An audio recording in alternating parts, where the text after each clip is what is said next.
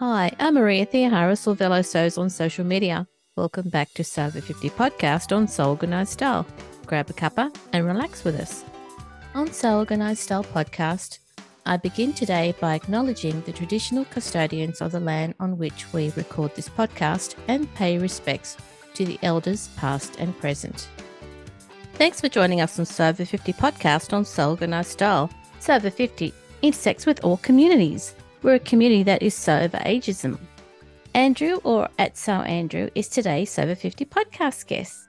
Andrew, thank you for inviting me into your home today. Oh, thank you so much for joining me. It was quite a pleasure for me to actually meet you face to face at the Knitting and Sewing Show this year. Yeah, that was a wonderful surprise, actually. I had a look on Instagram the night before and suddenly thought, I wonder if any of the people I know are going to be there. So I had a look up and I'd noticed that Sue Stoney was in London. Yeah. I thought, well, she's got to be there then, hasn't she? And kind of reached out and sent a message.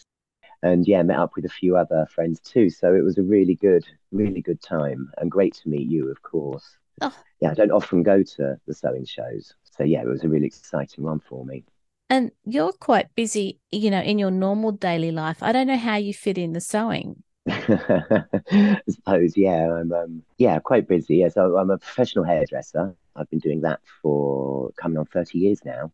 Uh, before that, I used to be a dancer. I was a professional dancer. Started when I was very young, and then went to theatre school and worked professionally for six or seven years. And now I still teach tap dancing just for adults for fun in one of the local community centres in Covent Garden. And so, yeah, there's time for hairdressing, there's time for dancing, there's time for sewing.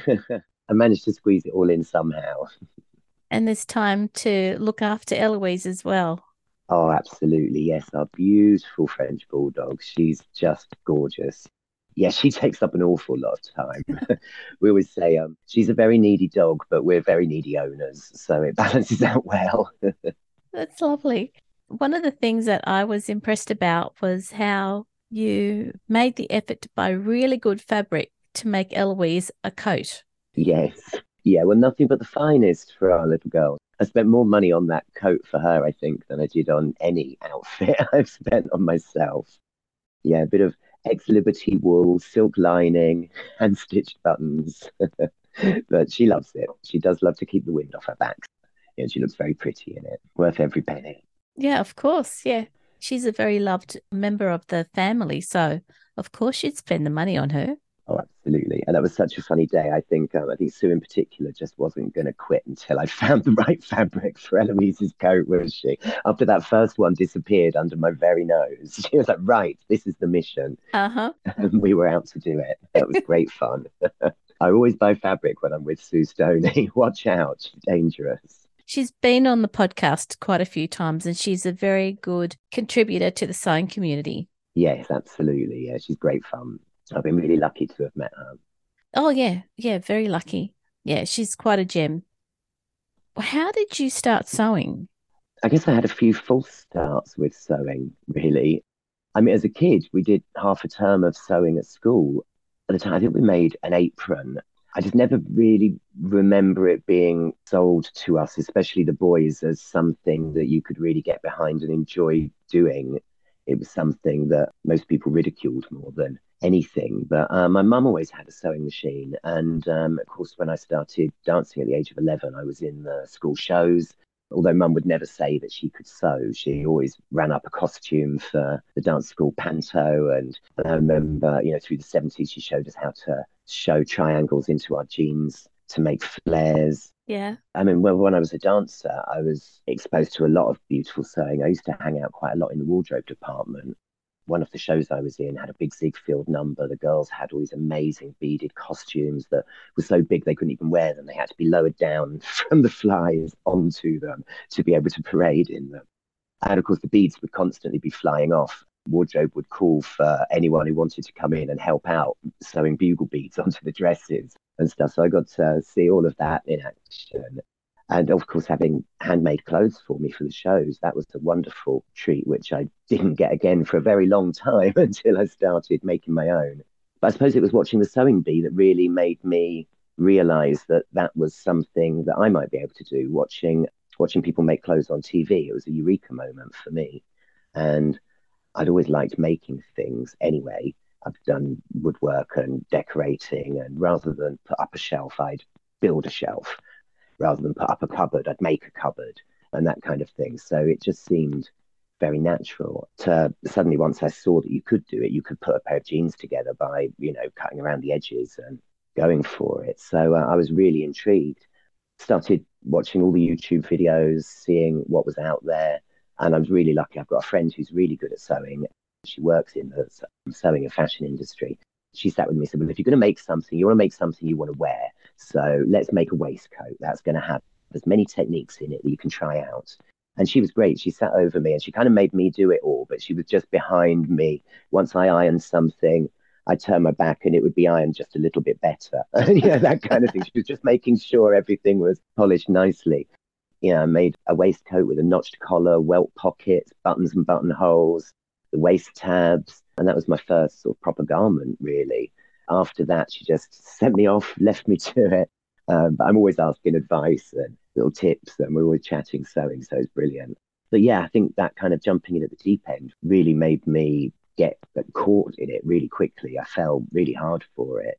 Like a lot of sewers, the immediate thing is, I want to make everything. I want to make yeah. everything in my wardrobe. And some people slow down and give up. I kept going. I kept going. I mean, yeah, almost 100% me made now. Pretty much everything. Yeah. I think when I teach my tap class, I wear theatre t shirt. I wear my King Kong t shirt from when I saw King Kong on Broadway. That's a shop bought garment that I wear. But other than that and socks, yeah, it's pretty much all me made now. So, what I'm curious about is if you've got all of your garments as me made, and your very, very first one was that waistcoat, did you find that moving from something as structured as that to something less structured challenging or not? I think I was quite lucky with that waistcoat because I didn't know how challenging it was. So I just threw myself into it and made it. And then when you're making menswear, yeah, pretty much everything has something challenging in it. If you're making a shirt, you've got to do collars and cuffs, buttonholes. If you're making a jacket, goodness, you've got all the techniques, sleeves and bagging out and all of that business. If you're making trousers, you've got to do, you can't make men's trousers really without putting a fly in them or without putting yeah. some pockets in them. And so you have to do those techniques quite early on in your sewing if you want to make your own garments. Mm. So, in that respect, I just found each thing just to be a new challenge, another step. I didn't think of it as daunting. I was foolish enough not to think of it as a daunting challenge. And I suppose because I'd achieved this waistcoat, I felt like, well, there's no reason why I can't make this pair of trousers or make this jacket. There's no reason why I can't follow step one, step two, step three and, you know, obviously some things come out well, some things don't come out so well. But generally, I've had wins along the way. So, yeah, that spurred me on to the next one and the next one. And then after a while, and you start seeking out more interesting and more in depth techniques to be able to push yourself harder. And you look at things and, oh, I haven't done something with that particular know, type of facing, or and you look out for patterns that are trickier. And that's been really good fun too when I've spoken to men who sew on the series, they've always talked about how there's a limited number of patterns. So there's always one or two that they always go back to. So are there any that you go back to? Yeah, I must admit, as um, making menswear, when you need a shirt, you get a shirt that fits you. And you don't really need to get another shirt pattern because if the skills are there, I found it quite easy to be able to add a yoke when I wanted a yoke, to be able to change collar shape or add darts, take darts away, put a pleat in the back. I mean, you can buy all the shirts with all of those different features to it, but but it's quite easy to add that to one pattern. So when you find one where the shoulders fit well and the collar fits well, I certainly found it quite easy to just keep on making that one again. Yeah. But then I suppose as my shapes changed over time, I've rather than adapting the pattern, I seem to have gone to a different shirt pattern or I'll get a new shirt pattern, try it out. And for a while, I prefer the fit of that. So I'll go with that one for a while. At the moment, I'm using the Patrons Le GB pattern from the French guys, the elegant shirt. That seems to be one I've been using over and over. But funnily enough, I'm using it with the collar from the shirt pattern from the Gentleman's Wardrobe, the Vanessa Mooncie book.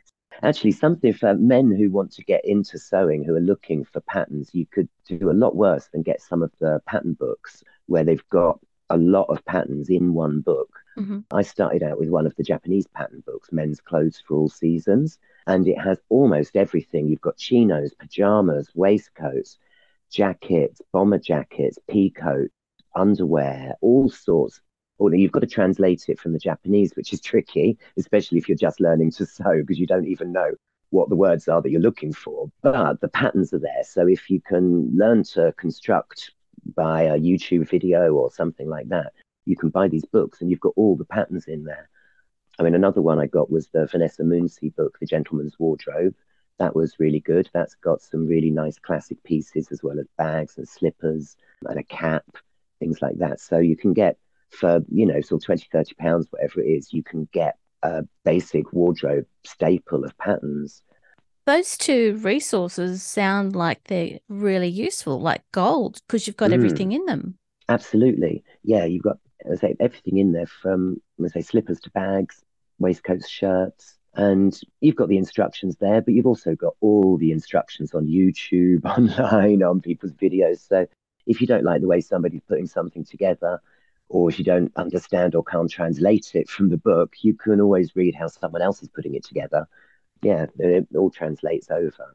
So yeah, they've been really good having books with multi patterns in.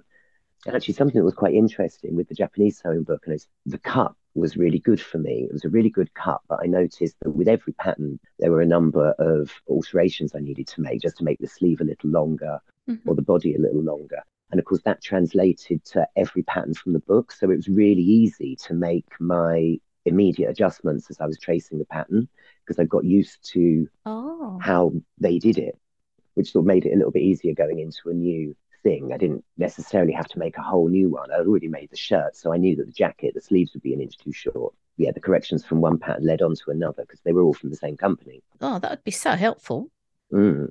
I mean, I'm not sure if that's the same with, you know, other sewing pattern companies when, um, you know, if it'll always be the same adjustment you need to make to something. But, but yeah, it certainly helped with that book and, and me sewing, certainly. Oh, good. So you started sewing again because of the influence of the Great British Sewing Bee. Where has your sewing taken you now?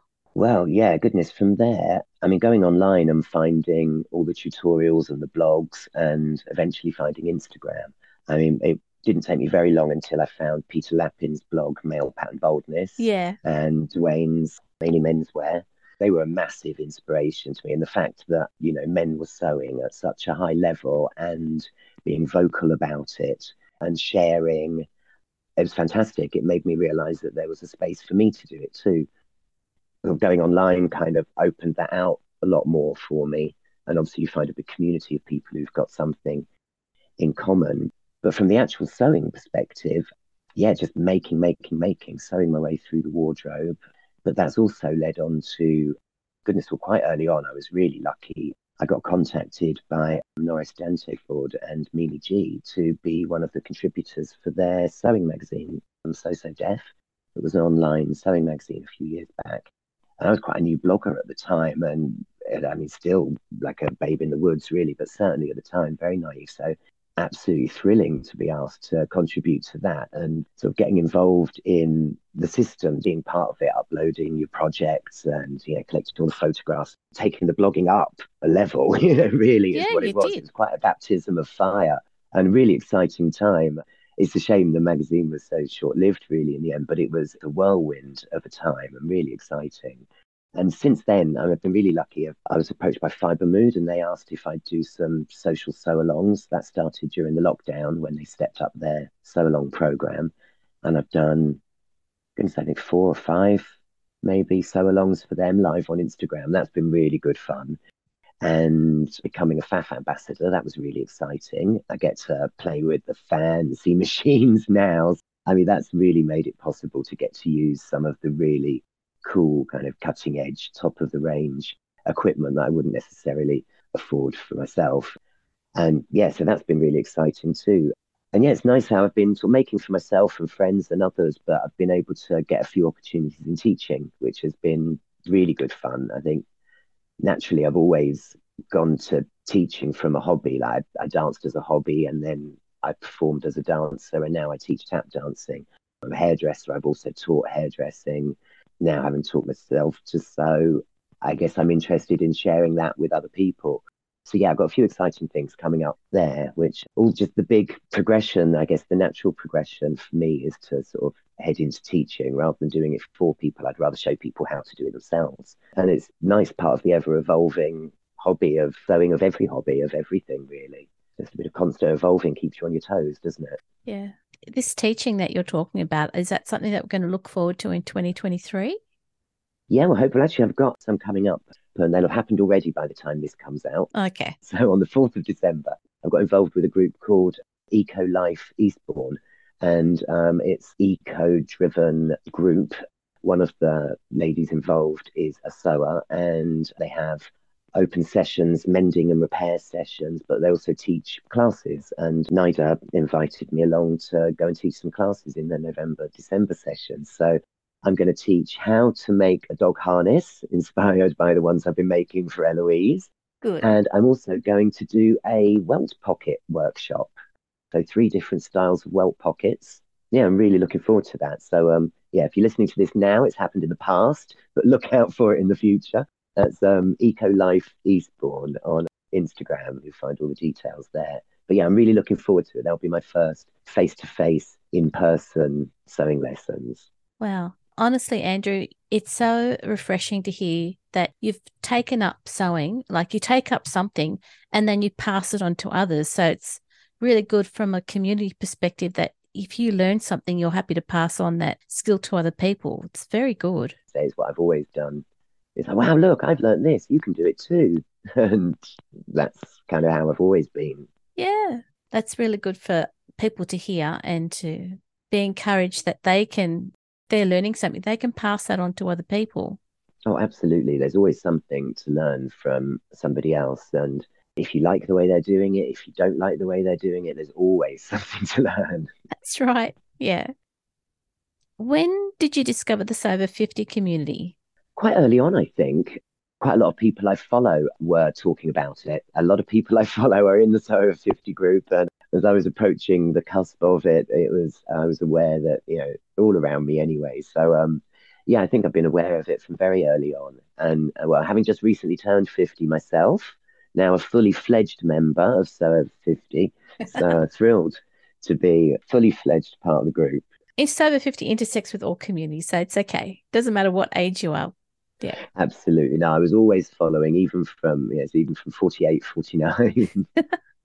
oh, that's great it's lovely actually the response you get. is I mean, that's the whole thing with Instagram, isn't it? Everyone's so warm, and it's always been. Yeah, I don't think I've ever really had a negative response from Instagram at all. Yeah, it's always been very friendly there, which is good. Yeah, it's it's a really positive experience. So I'm pleased to be able to support Sew 50. Absolutely. Oh, absolutely. Just kind of by doing what I do and talking about it, hopefully enabling other people. You know, I think there there are a lot of messages, aren't there? For you know, everyone has their sew up your scraps, do it, love it, enjoy it, sewing for everyone. so, mm-hmm. that's my message. Andrew, of all the things that you've sewn, what has been one of your greatest achievements? I suppose the biggest achievement was for my nephew's wedding. I made the suit.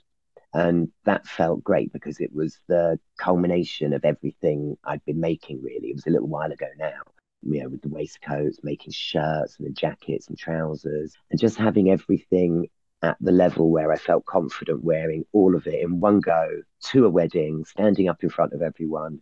I mean, technically, it was a five piece because I made the shirt and the tie to go with it as well. Oh, wow. So, uh, yeah, the three pieces of the suit and the shirt and tie. My mum hand knitted the socks. And, oh. um, and I did have some very fancy handmade shoes, but they weren't made by anyone I knew. They were but also, I think your greatest achievement is the last thing you've made when it's got all your best skills in it, it's got your best top stitching on it. You've every time I invest that little more, I think, yes, I will get the right thread. I will make sure I've got the right needle rather than making do with the one that I think will do.